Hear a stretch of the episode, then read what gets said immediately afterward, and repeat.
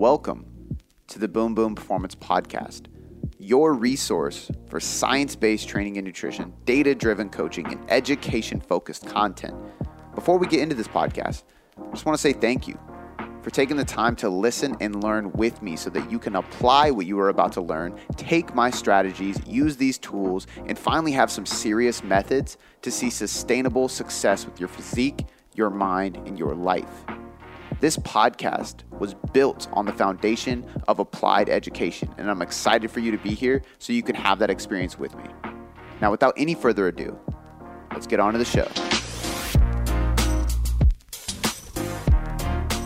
What is going on, guys? We have a Q&A today.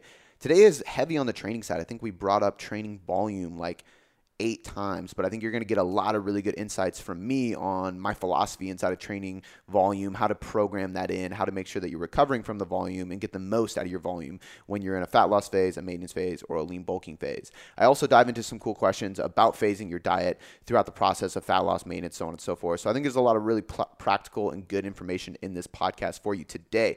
Grab a pad, grab a pen, get ready to take notes, implement this ASAP. And if you need any help, this is my shout out to you guys hit me up. Go over to Instagram at Cody.boomboom. Head over to your email, Cody at tailoredcoachingmethod.com.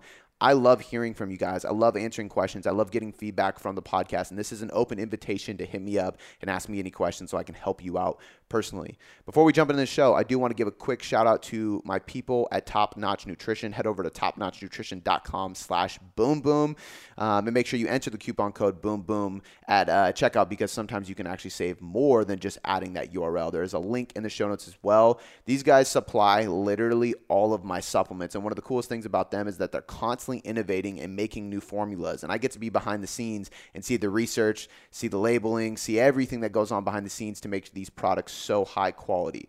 Um, so once again, head over to topnotchnutrition.com slash boom boom. And without any further ado, let's jump into the episode. Dude, what's up? I was actually literally sitting, I think I was sitting down, I think I was on the plane. I was like, I'm excited to get back and podcast. It's like literally one of the things I was excited about. I feel like it's been. You podcasted there though? Yeah, we did. I did one with Chase Tuning, and then I did one with Jason and like his crew because he has like a couple people that are usually on the podcast. But I was just like, man, like it's crazy because I remember wanting to travel so much and do, and I love going to events and all that shit. And and Shannon said something on the way back. She was like, "Oh, back to reality," and I was like, honestly, I'm not mad about it. Yeah, like reality is pretty fucking dope. Like yeah. I was excited to get back. I had all these ideas for like, we gotta do this for podcasting. Like filming videos and like I feel like we talked about a bunch of things with videos, mm-hmm. and then I left. so I was like, "Fuck, I want to film" because we didn't get to do anything last week. Yeah, and it's crazy. It's crazy how much I miss this shit, creating content and all that stuff. You know, it's dope.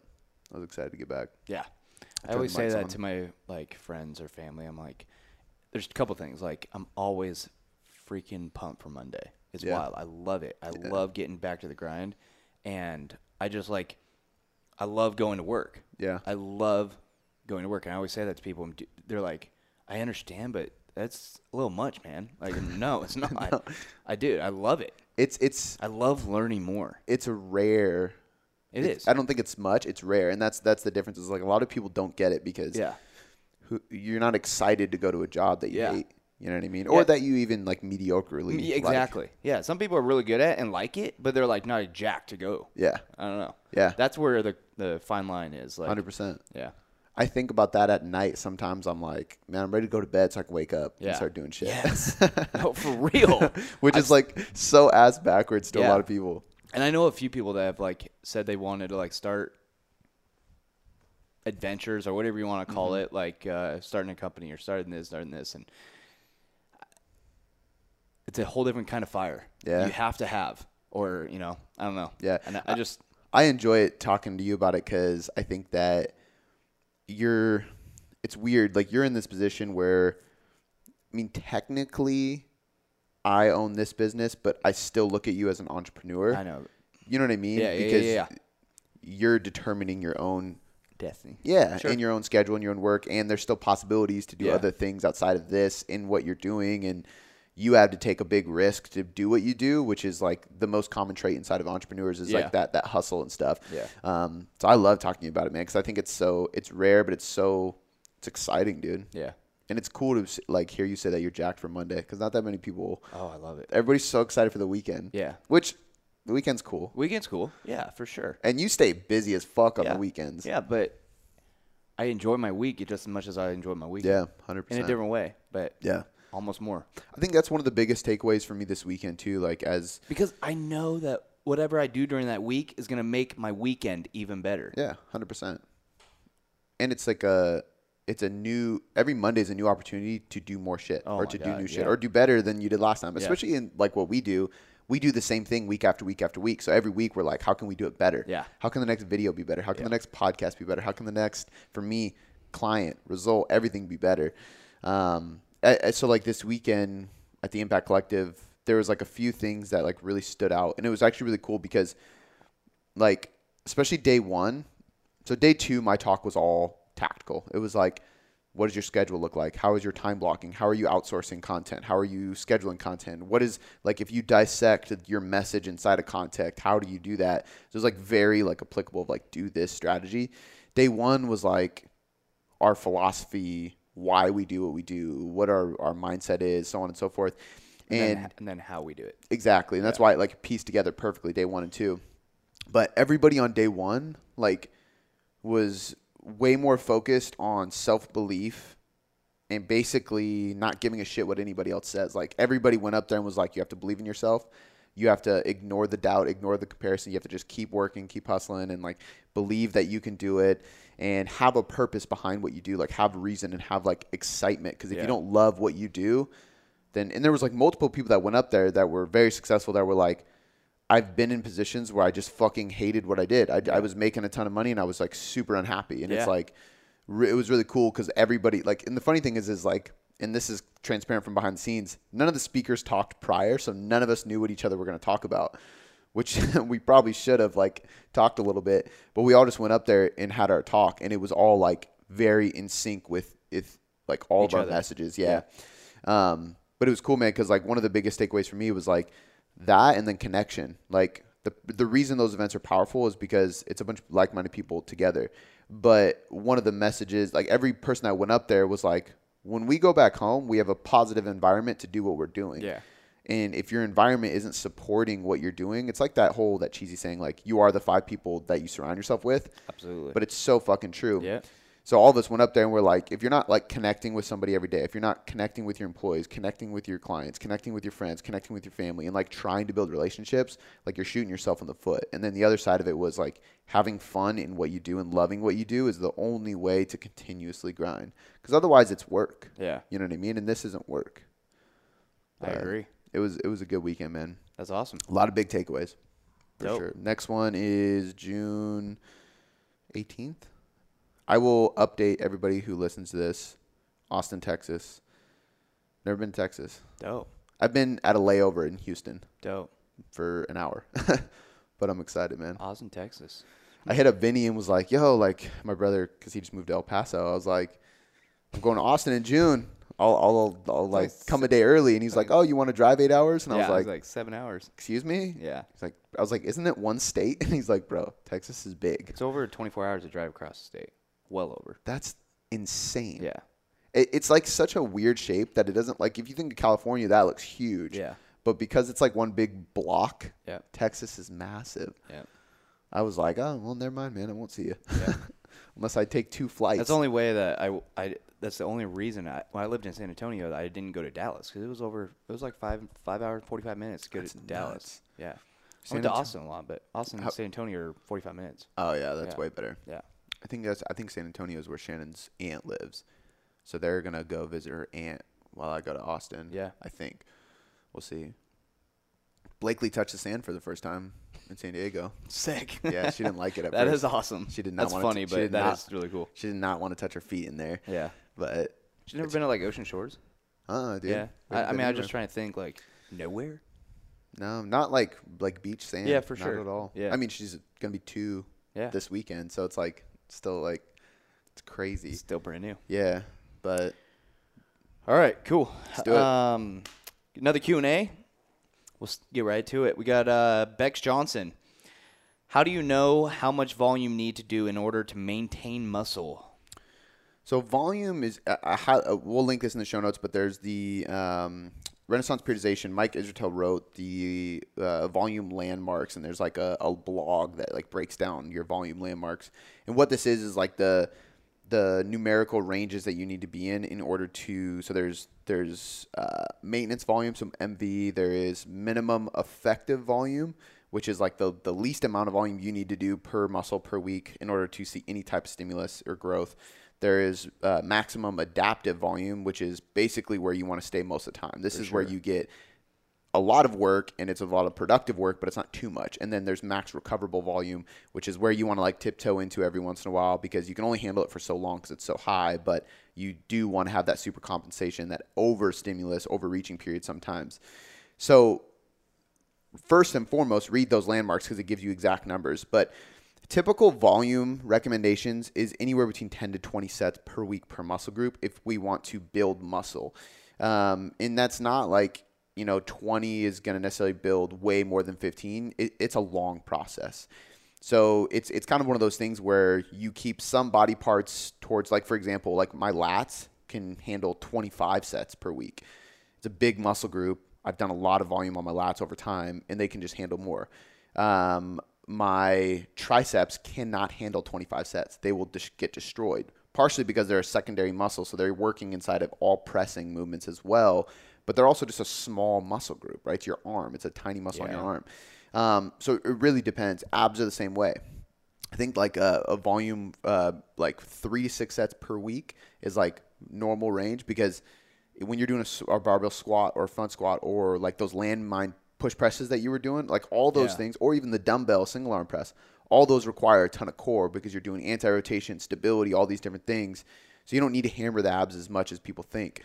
Um, so it really, really depends on, on what muscle group we're talking about. But usually everything is kind of in that range of 10 to 20. And I would say like secondary muscle groups like your biceps, triceps, forearms, calves, and abs are like 5 to 10.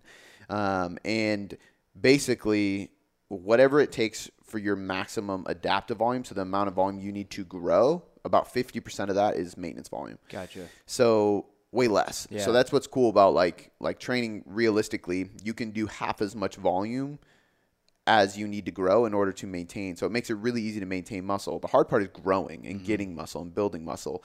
Um, but if you chase your physique and you achieve that, you can tone it down every once in a while and like take periods of times where you have lower volumes. You can still maintain all your muscle just fine. You're not going to get bigger, but you can maintain that muscle. Um, and actually, that's that's another really smart way to enhance those periods of times where you do higher volumes because there's some research that shows if we go into a low volume phase where we're just trying to maintain muscle, that lower volume essentially like desensitizes your body to those higher volumes. Yep. So if you go from going 20 sets per muscle group per week all the way down to like eight, maybe six per week, and you're doing like strength, low rep, low volume stuff for a solid three to six weeks, and then you come back to the 15 to 20 sets per muscle group per week at like the 8 to 20 rep range, you're really sensitive to those hypertrophy rep ranges, those higher rep ranges, the high volumes, mm-hmm. and your body responds really well. Yeah. Um, which is why in like periodizing this, like 12 to 16 weeks of higher volumes, followed by like a three to six week period of lower volumes, and just rinse and repeat. Like it's a really good way to to periodize this. Um, but yeah, I mean, it, I can't tell you exactly how m- many sets per muscle group per week you need in order to maintain, but just know that if 10 to 20 is is typically your your amount needed to grow, it's probably about half that. For sure. And it's pretty easy to tell with like just just track your if you're doing for example, like uh, the hundred pound dumbbells, like that's like a, a, benchmark for me. Like I know exactly how many reps I can get with those. It's not a ton. It's usually like I can get like eight, and then it's like six, and then like five. Like it depends on how many sets I'm doing. But if that rep count per three set average is dropping significantly, I know I'm mm-hmm. not maintaining as much muscle as I yeah. can. So trying to have some kind of gauge in that five to ten rep range of strength, and then instead of like a one rep max, mm-hmm. and then gauging how long you can sustain that. So if you can maintain your volume uh, or your reps on a three set average of a dumbbell bench press, a squat, or something like that in like the five to ten rep range, it's a good way of knowing you're maintaining muscle mass. Obviously, you can look in the mirror too. But, For sure. But yeah. But yeah. volume is is a is a tricky one. There's actually a really really good. Uh, I'm writing I'm writing a blog right now called the Hypertrophy Guide, which just dives into a bunch of stuff and it dives into volume. And one of the sources I use is uh, Weightology. Uh, James Krieger wrote the Volume Bible, is what he called it, and it's just like it's it's so big. I'm surprised that word's not like trademarked. Like you can use it anywhere. I know. I mean, who would trademark it though? Jesus Christ Himself, the Catholic Church. Touche. There, yeah. yeah, something like that. I don't know. I don't know.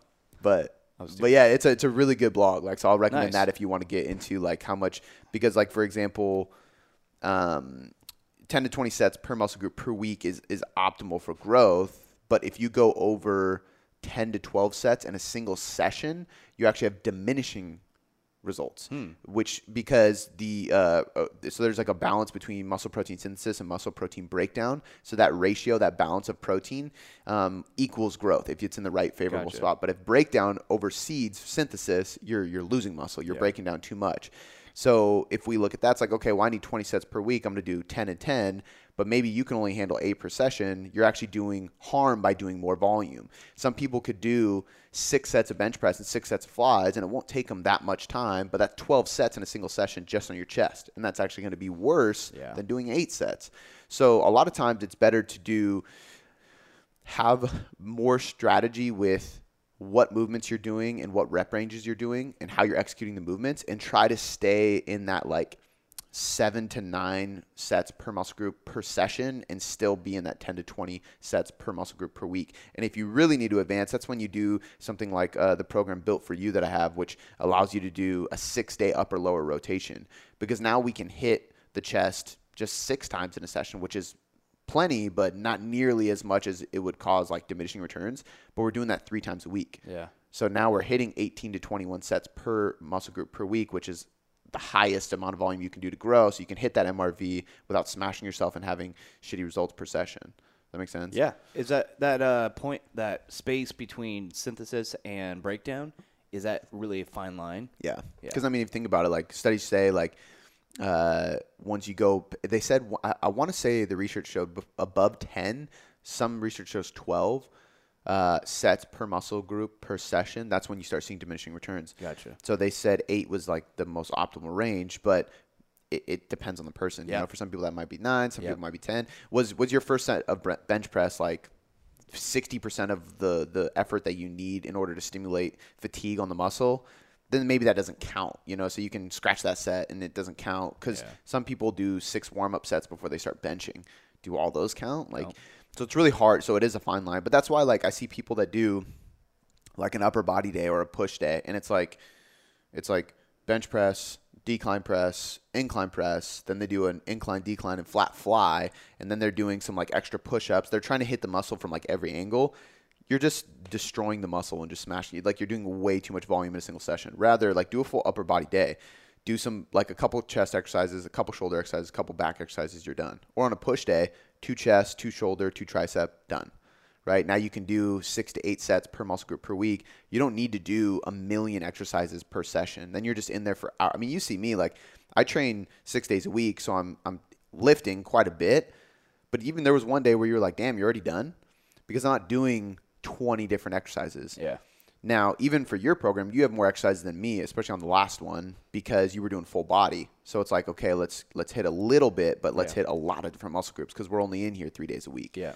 Your upper your upper lower split now is four days a week. There's way less exercises per session, but per week. I thought the exact you have, opposite. You have more volume. I thought there was like because it went up almost to F. So the reason for that, if you look at the full body, there was like a1, A2, A3. Oh, yep, yep, yep. B1, yep. B2. So there's a lot of trisets and supersets. Oh, but if you yeah. dissect how many actual yeah. exercises, there's way more. Touche. And there was like an EDT that's yeah. got four exercises in it. Um, but now you're doing a lot of single sets. Good like Lord. just focus on this and just do this movement because it's more targeted towards building muscle now, and, and gotcha. you're kind of shifting gears into a new phase. Yeah.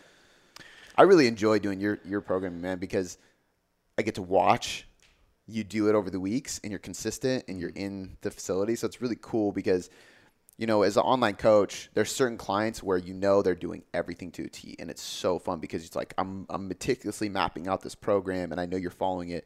And then there's other clients who you cross your fingers and you're like, please just follow the script mm. and just do this and be patient. but having somebody in the facility doing the programming and it's like you're a blank you came as like a blank canvas yeah. you know what i mean you're like i gotta get back into it i had this injury it's like how can we start to build up and it's like chiseling away it's really fucking cool yeah i love that shit. Oh yeah. That's awesome. Yeah. Next question. We got joanna fit nutrition. She had two questions. Uh, question number one i think she meant said does. Uh, do isolation work workouts help you get stronger in compound lifts and or in crossfit? I would say yes. I think that I think one of the biggest reason so compound lifting, of course. I mean, I think that's that's an obvious one. If you're doing a squat and you have an imbalance from right to left, you have to do like unilateral isolation work to the side or to both sides in order to bring up your lagging side, right? So if if you have an imbalance where your right glute fires a little bit easier than the left glute and you sit into one side of the hip, you got to do single leg isolation work to get that left glute firing better sure. and bring that imbalance up. Um, same thing applies with like even just like balance and stability. If you have what's called valgus knee, um, I was I was helping. Uh, she doesn't have it, but uh, I was helping Josephine when she was squatting that one day with I, I put a band around her knees because mm-hmm. her knees were caving in. So valgus knee is when people chronically point their knees in while they're squatting. Uh, um, a lot of people just have underactive glutes. So if you just cue their feet out a little bit and just tell them to rip out, they'll they'll do it and they don't have an issue.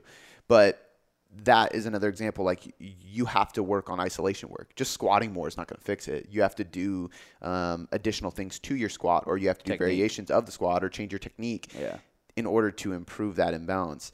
Um, so I think for compound lifts, it's obvious. Or or even um, another good example is like a bench press. If you're stuck on the lockout, like like I do, I lower, I'm totally fine. I get halfway up, I'm totally fine, and then I just hit this point where I'm like, oh shit, I can't lock out that final part of the deadlift or the bench press. It's most likely my triceps. That's why doing like board presses where you put boards on your chest and you're doing partial range of motion, or uh, dips or tricep extensions to build your triceps, it helps you extend your elbow at the top and lock out that bench mm-hmm. press. But those are all isolation work, right? Um, same thing if, if you're doing at, if you're at the bottom, it's going to be a different technique to increase the bottom range of motion. um, I've always done so much arm training that like the lockout is never my weak point on a bench press. It's always the, the bottom range of motion. So I would have a different technique to, to work on that. But point being, for compound lifts, it's very obvious. I think that like isolation and accessory work helps quite a bit. That's why power lifters do them. They don't just squat, bench, deadlift all the time. They do extensions, curls, rows, dips, all these kind of things. For CrossFit, I think there's a ton of accessory work inside of CrossFit because I mean you're doing gymnastic movements, you're doing walking lunges, you're doing cleans, you're doing chin ups, you're doing a bunch of things that aren't just the squat, bench, deadlift, or push jerk and like those Olympic lifts. So I think the accessory part is right. I think isolation work, I think can come into handy depending on the CrossFitter um, and what their their goals are. If they need, if they want to improve aesthetically, obviously, because there's a lot of muscles that you just don't put enough volume towards inside of CrossFit because yeah. it's a performance based sport. Um, which is why most people, if you're targeting CrossFit, you don't really need to try to look better. You just need to perform better. Yeah. Um, however, I think that if you look at CrossFit as a whole, like the one thing I can say is is there's just not enough horizontal pulling or rowing inside of CrossFit besides like the rower, which you're using a lot of leg drive. It's more metabolic.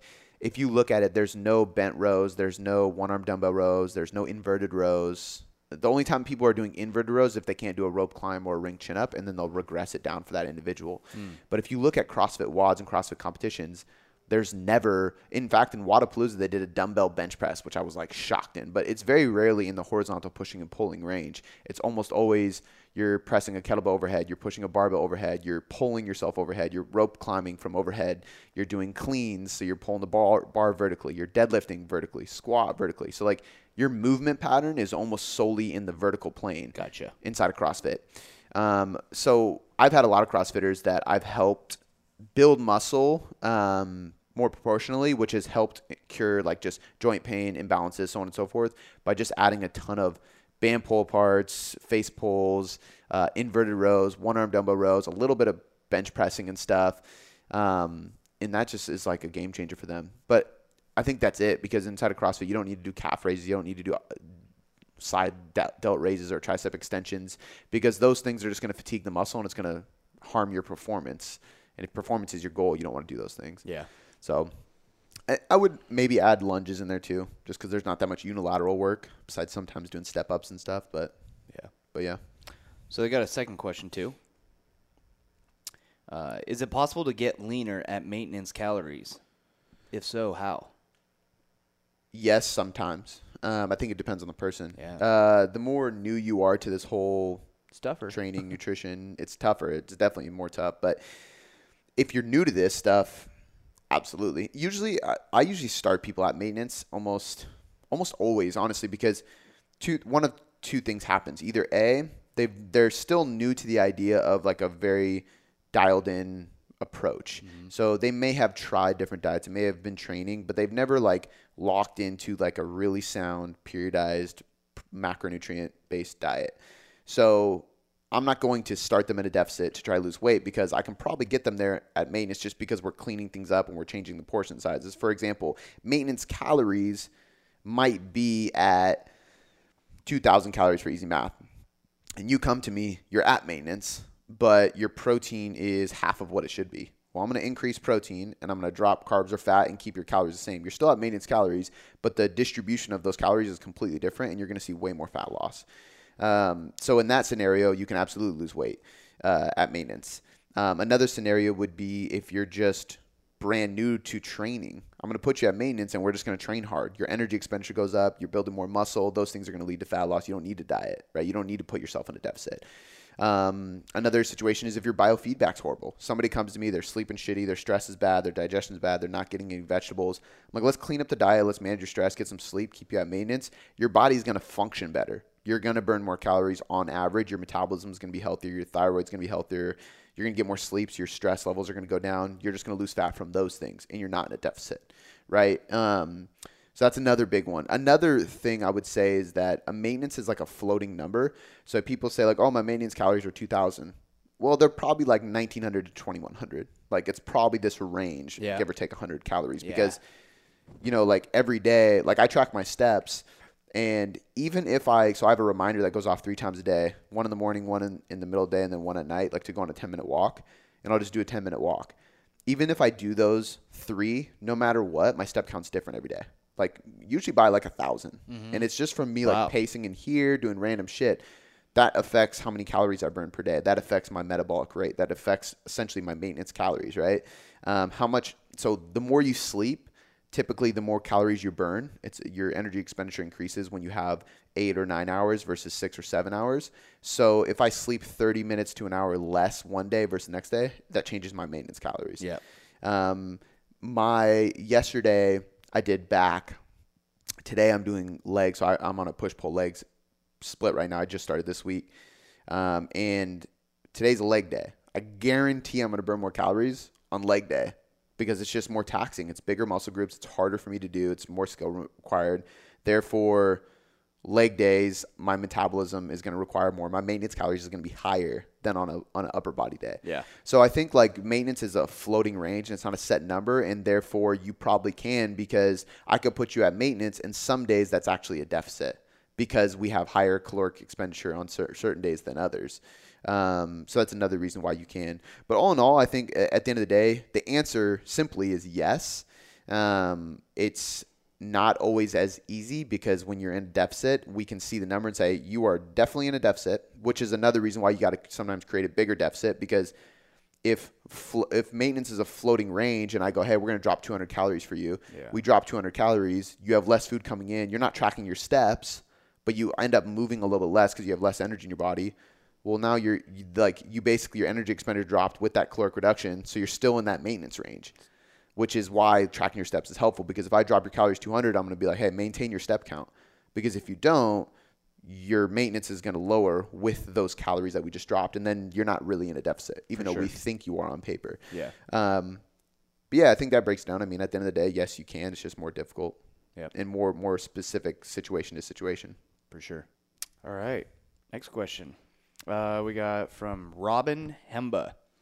I'm 46 year old 5'8", 137 pounds, always been active, weight trained five days a week, and counted macros since August of 2019. Lost 20 point, whoa, points.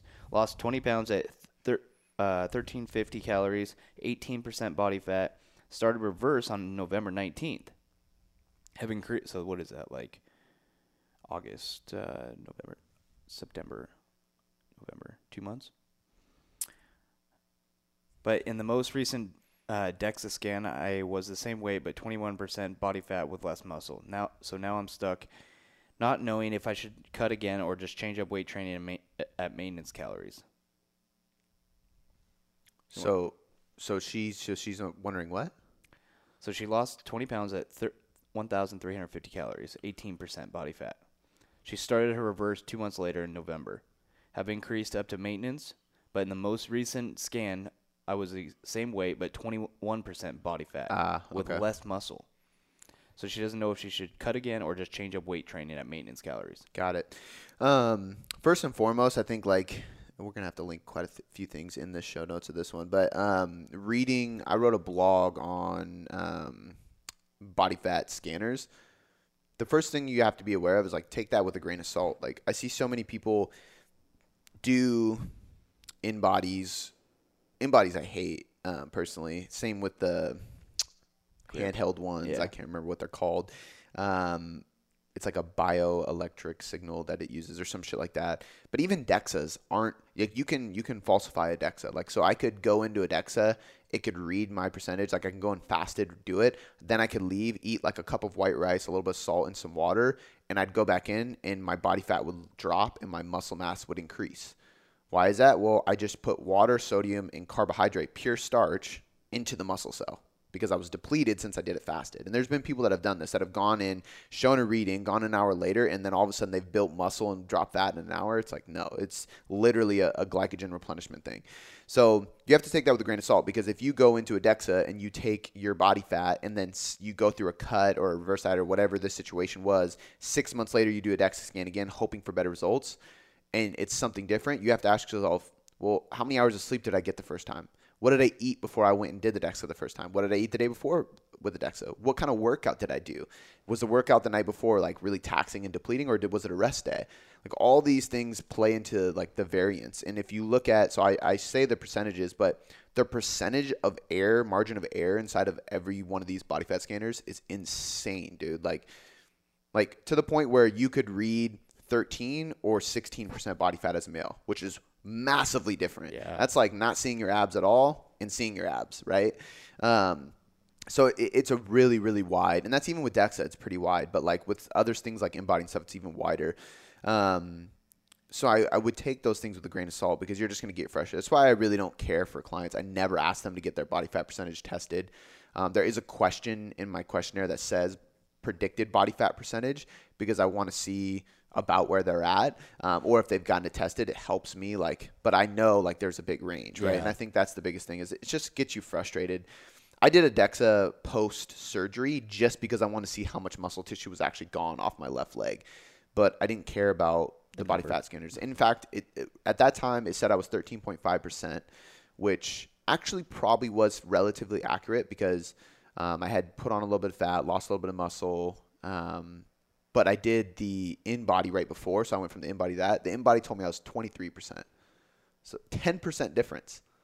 23% is obese. Yeah. I'm clearly not obese. Yeah. So like go and I literally I did yeah. the InBody. I stepped out cuz they had it in the same facility.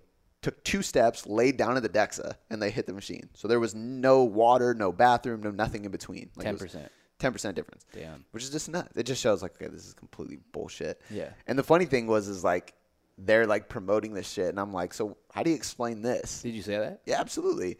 Because they were like, oh, we would love you know for you to like write about this in your blog and like get us like it was like this. Um, I'm not gonna like shout out the company, but it was like yeah. a company in Seattle that wanted to promote this stuff, and I was like, oh yeah, like I'll. They gave me a free thing. I was like, I'll come test it out. I'll do it. I've never done DEXA before. If it's great and I have good experience, I'll shout you guys out, write about it then I dug more. This is a couple years ago, and then I did that, had bad experience, dug into it more, found more research on it, and then wrote a blog about how bad body fat scanners are instead. I didn't drop their name in the blog, but point being, like I think that you got to take those things with a grain of salt, and that really shouldn't determine your path yeah. inside of this. Now, um, her actual question was: Should she do a cut or? Let's see here. Uh, now, now I'm stuck, not knowing if I should cut again or just change up weight training at maintenance calories. So um, it, it's hard for me to say without seeing your physique. So a lot of times these questions, in theory, I could say blank, but like until I see your physique, I don't know because you could show me the first DEXA, the second DEXA, and a picture of you then and now, and you might look leaner right now or the same. And in that sense, I'm going to say, hey, just change up training, stay at maintenance. There's no reason to cut again. Because if you're just basing the cut off of a percentage of body fat that a DEXA scan told you, I would say that's completely false. Yeah. So just look at your physique. Is your physique leaner or where you want it to be? Is it at a lean point where it's sustainable but it's leaner than average? Is it is it where you feel comfortable staying at? And if so, then I wouldn't go into cut. I'd stay at maintenance and change training and just try to continue progressing essentially. But if you have gained body fat and you clearly can see that in the mirror and you're healthy and you're in a healthy position, then go through a cut. Do yeah. like a mini cut or something, you know? Like, um, I just think that a lot of people are, are quick to jump onto deficits and stuff because of things like body fat scanners, which is why I picked this question because I wanted to like throw that context For in sure. there first. Um, can construe your opinion about it. Hundred percent. It just and that's that's the shitty thing about the scale too is like this is the hardest part about me gaining weight. Like I've talked about this multiple times. Is like you see the weight go up on the scale and you're like, is that good? Is it bad? Like I know I'm supposed to gain weight right now, but it's it's hard to like comprehend that. Yeah, yeah even as a, even as a guy, like yeah. the only time that's ever like, and it's funny because I know guys who were like super skinny, and if they don't see the scale going up, they get that feeling. Like it's like the complete opposite. Yeah. Right. Um, but it's just a number. It's fact. Good question, Joanna. Mm-hmm. Oh, I mean Robin. That was the last question. Both of them. Yeah, for sure. All right, so we got a couple more here. uh, next one is from Lost and Lifting. This is a good question. All right, my boy. You know it. Chaz or Chaz? Yeah. We talked about this. Yeah. Uh, I don't know. DM me, man. Let me know how to pronounce it because there's one thing I hate more than anything. It's butchering people's name. It, like embarrasses me when I say somebody's name and I butcher it, or like I introduce myself and I say their name incorrectly, and it's like, uh, just say what's up, Lost and Lifting. Lost and Lifting. There yep, you go. That's how I know. Hey, Cody, I've got a quick one I think would help some of your listeners as well as reassure me I'm doing the right thing with a current 40 year old female client I'm working with. In the last 24 weeks, she has gone from 235 down to 205 with some definite recomp, added lean, t- uh, lean tissue. Well done. Progress has been steady with a four to five day refeed each month.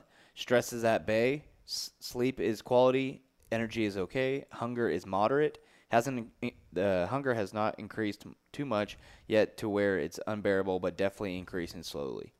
And strength is still increasing.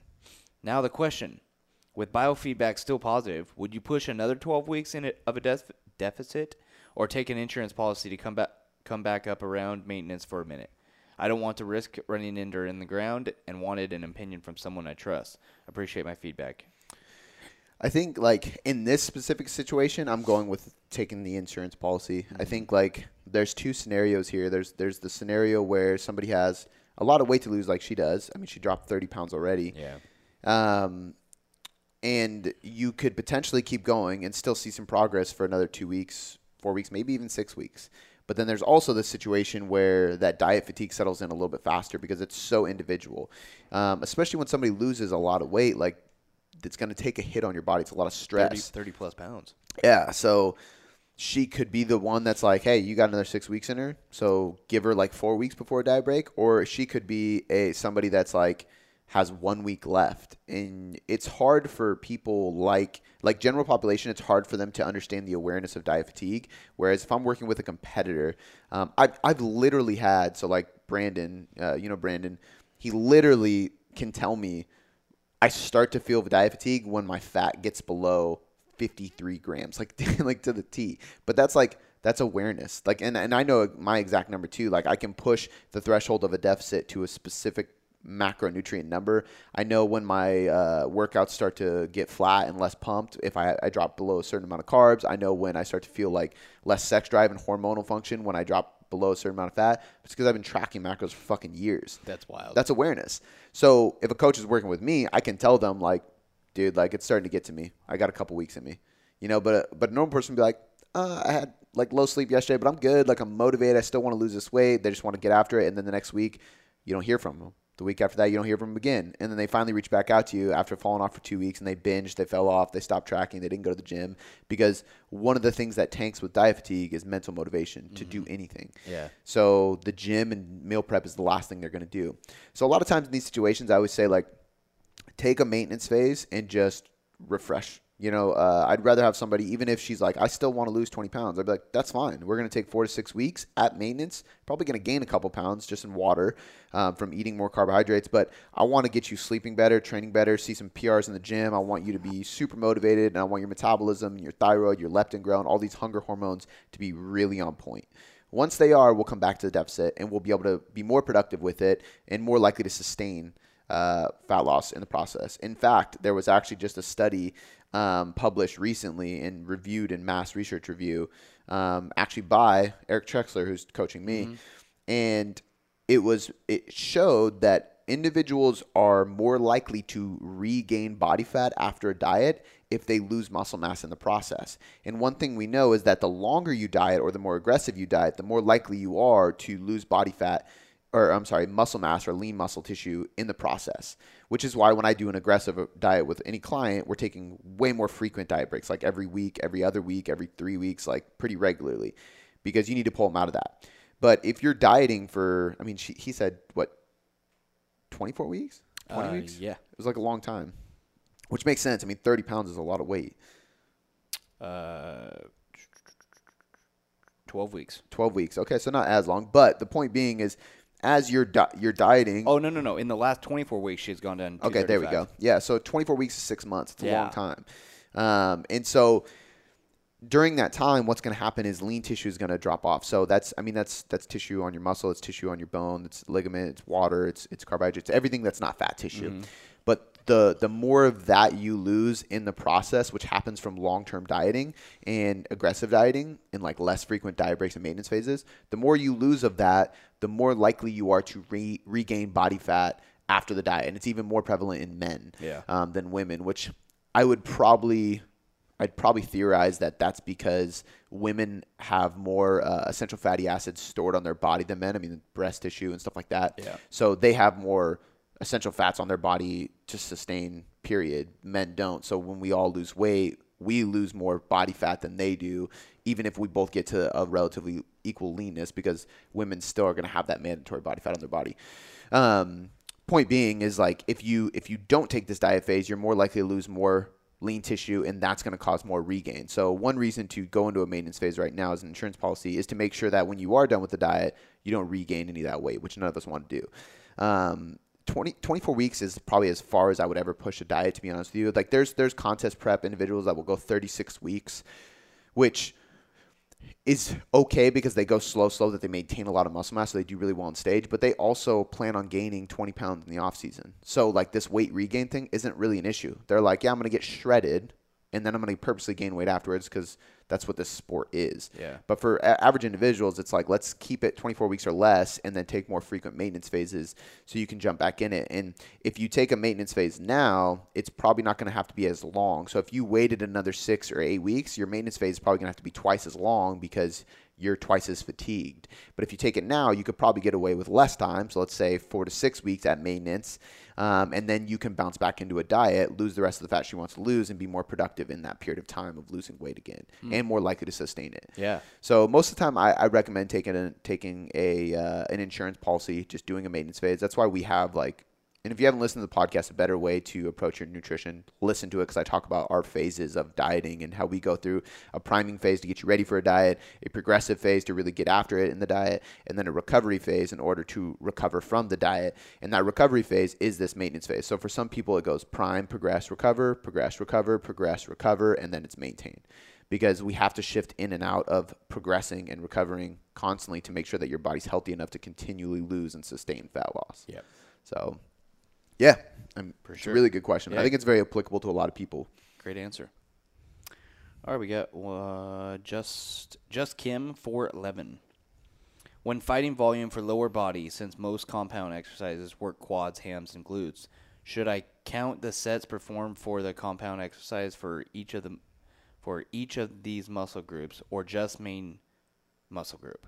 Basically, if you do a squat, you're hitting your glutes and your quads, a little bit of hamstrings. Yeah. Should you count that as glutes or quads? This is a debate, and if you look at a lot of literature, they will count that as both. So that's why like people will be like, "Holy shit, 40 sets per muscle group per week in that one study they did." Well, yeah, but a but a squat counted for glutes and hamstrings, so they're not doing 40 sets on quads and 40 sets on glutes. A lot of exercises are compound lifts that work everything. A deadlift works glutes, hamstrings, right? Um, a bench press works triceps, delts, and uh, chest. So chest, shoulders, triceps. So now when we look at that 40 sets per muscle group per week, it becomes a little bit more realistic. And I'm almost positive that study specifically did this.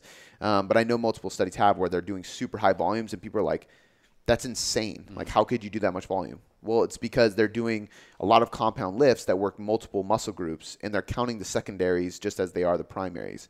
Mm. Um, what I typically do is err on the side of going like either counting it as a, a standalone or a half point. So essentially, think about it like this: when I do a bench press, that is my chest. That's my prime mover in that movement. Therefore, I'm counting each set of bench press as one set per muscle group per week for my chest. Like that's one set of chest per in my weekly yep. volume, right? Yep. For my triceps and my shoulders, it's a half point. So it's a half a set for my shoulders, my uh, anterior, so the front part of my shoulders, and then my triceps. Interesting. Um, when I do a pull up or a chin up, that is primarily my lats. That counts for one set per lat per week, but it counts as a half a set for my biceps. Right, so now I know I have to do less sets per week for my biceps, but it also makes sure that I don't overreach and get like elbow pain and stuff because I'm trying to hit 15 sets for biceps to grow when I already hit five through pulling and chin ups and supinated grip rows and stuff like that. So you can do it that way.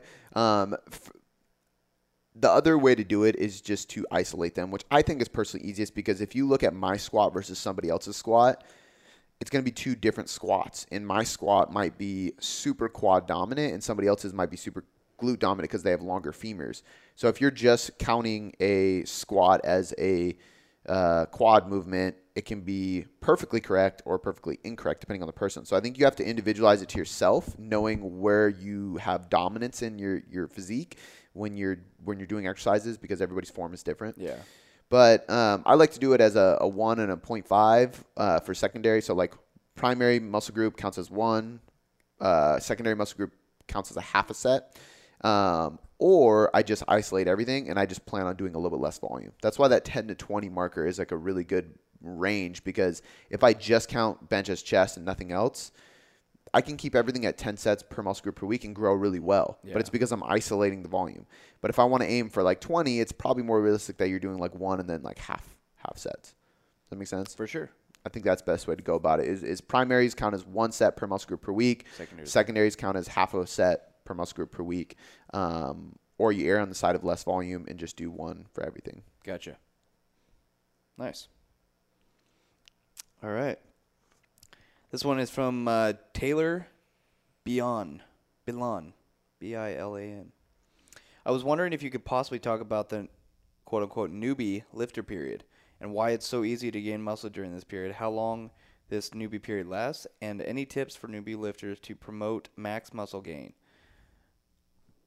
Yeah. Um, there, I don't think there's any research on newbie gains. Like, there's nothing I can say. Well, research shows blah blah blah because there's not much. I, I mean, and I lie. There actually is a lot of research on newbie gains, but it's not about newbie gains. They show like this increases muscle hypertrophy, and people are like, "How do these people build this much muscle or change this much in eight weeks?" And it's like, well, it's because they're sedentary individuals that have never been in the gym, so they bring them into the study because they're a clean slate, and it's easy to see significant differences yeah. after implementing something versus if you bring an advanced bodybuilder in and you try to implement a new strategy or method for a research study, you're going to see very minimal changes because this person's already jacked yeah. and they're already squeezed out most of their natural genetic potential.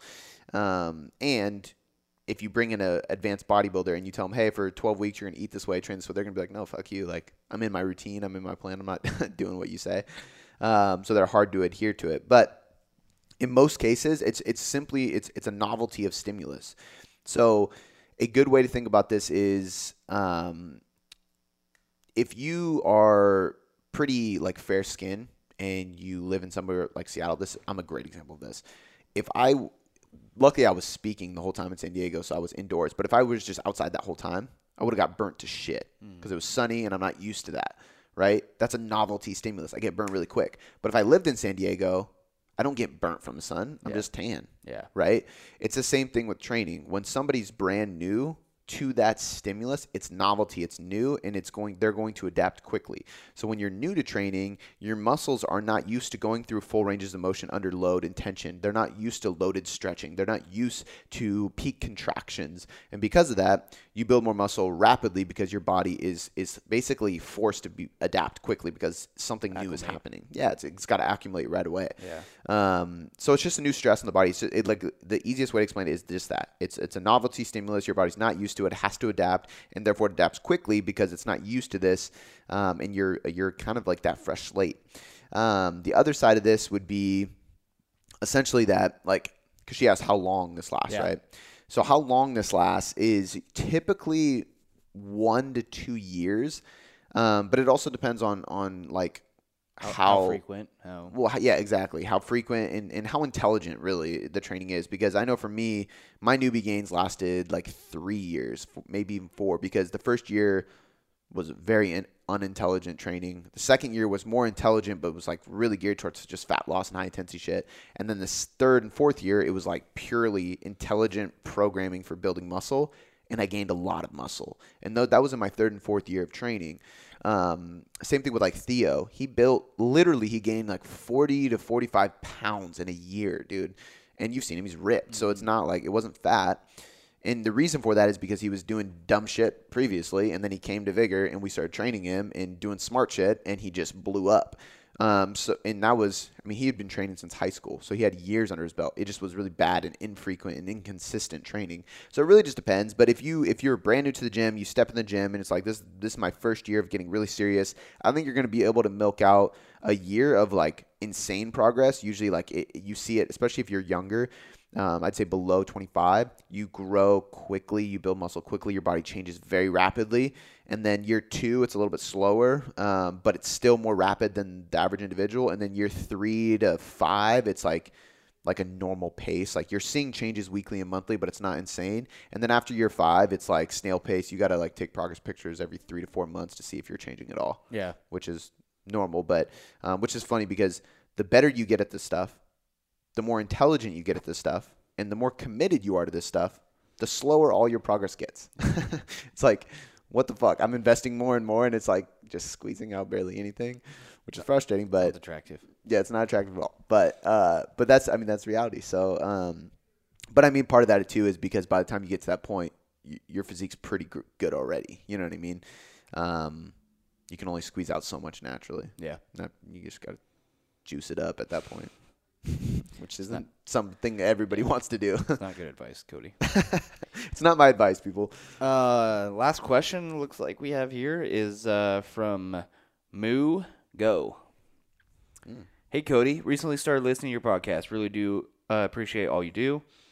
Uh, my question is, how do you manage progressive o- overload slash muscle building wh- while starting a diet? Since you're since you're in a calorie deficit, the the energy to lift heavy or as much as you did at maintenance isn't there.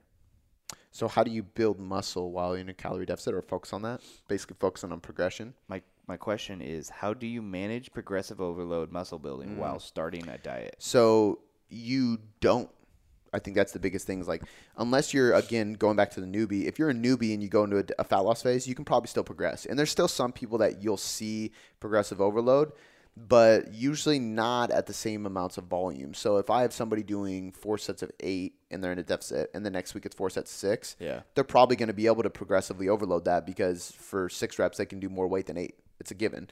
Um, but if they were to do four sets of eight six weeks in a row, I can't guarantee that they're going to continually add weight to that when they're in deficit because, yeah. like she said, you're you have less energy coming in, therefore you have less energy to be able to put out, and therefore your your performance is going to suffer. And that's just part of uh, of dieting. Like, mm-hmm. so typically what I recommend is two things. Number one, if you were going into a deficit or a diet and your focus is fat loss, like let that be your main focus and do not focus on strength unless you're a power lifter. Like I have a, I have a two people right now that we are losing weight and progressing in the gym because they have a powerlifting meet. They have to get stronger for this meet, but we're losing weight very slowly, um, and we're managing volume and training very strategically so that they can progress. But for most people, even like myself included, like who just are focused on aesthetics, building muscle, burning fat, when you go into a fat loss phase, just focus on fat loss and just focus on maintaining progressive uh, sure. or maintaining your loads, not trying to progressively overload.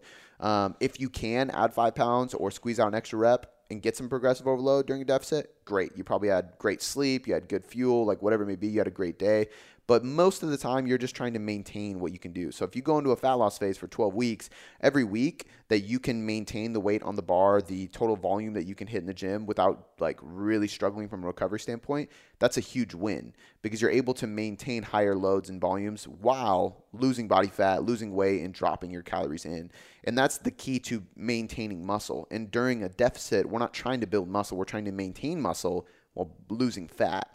So shift your focus and just prioritize like, okay, if I'm doing 200 pounds on the bar for four sets of eight, I just want to maintain that as long as I can in this deficit. Yeah. Right. And then eight weeks in, it might be 185. That's fine. It's it's down, but you're still trying your best to maintain. And the effort of maintaining, and as we said earlier, maintenance volume is a lot lower than than progressive volume. So if you can just maintain your volume while you're going through diet, you're going to maintain all your muscle mass. And then the other side of this question is do that and then make sure you implement phases into your diet, kind of like the lost and lifting um, Chaz's question, where it's like you have a fat loss phase, then you have a maintenance block. You have a fat loss phase, and you have a maintenance block. Or you have a fat loss, maintenance, and then lean gaining or lean bulking phase. But in that maintenance and then that lean bulking phase, that's when you're really trying to progressive overload. You're really, really tracking. I mean, you saw me yesterday. I would come to my laptop and type in, go back to the lift. I'm typing in my reps done, my weight lifted, and then my RIR, my yeah. reps in reserve. Like so, like I finished this set at 200 pounds for nine reps. I have about three reps in reserve, three reps in the tank. Like I'm tracking these numbers so I can make sure that I'm I'm following the amount of volume I need. Right now, I'm trying to grow, so it's yeah. different, but. But the same thing applies like in, inside of a maintenance phase, inside of a lean bulk phase, you're that's when you're trying to progress and you're being very meticulous deficit phase, just focus on maintaining. I think if you do that, you're going to be better off and you're not trying to, because a lot of people get frustrated. They're like, fuck, I'm losing strength. I'm not hitting as much weight or reps in the gym anymore. And it's like, well, you're in a deficit. Yeah. What do you expect? Your body's fucking hungry. Yeah. That's what's going to happen. Um, but I think changing your perspective and shifting what your focus is during those phases is the key. For sure. Before I let you go, I just want to say thanks. I seriously appreciate you spending this last hour or so with me, educating yourself to get better results. It still humbles me to this day that people around the world literally have me in their headphones or their speakers just to learn. It's so empowering, and because of that, I have three quick things for you. The first one is a personal favor please leave me a five star rating and review on iTunes. When you do this, not only does it help me learn and get better at making podcasts for you to get better results, but it helps us grow inside of iTunes, which allows us to invest more again to get you better results. The second thing, head over to boomboomperformance.com slash sign dash up or click the link in the show notes to get your free copy of the nutrition hierarchy. This is everything you need to know about nutrition to change your body composition or performance inside of a manual. I take the leading evidence inside of research and all the principles, methods, and tools based on some of the top professionals in the industry, and I put them all in a book so you can learn more about your nutrition and get better results. The third thing, this is a personal invitation to shoot me a DM on Instagram or email me at cody at boomboomperformance.com. I will help you troubleshoot anything you need. This is literally an invitation to jump in my inbox and ask me anything you want and let me help you. All right, guys, that's all I got for you this time. I appreciate you being here, and I'll see you next time.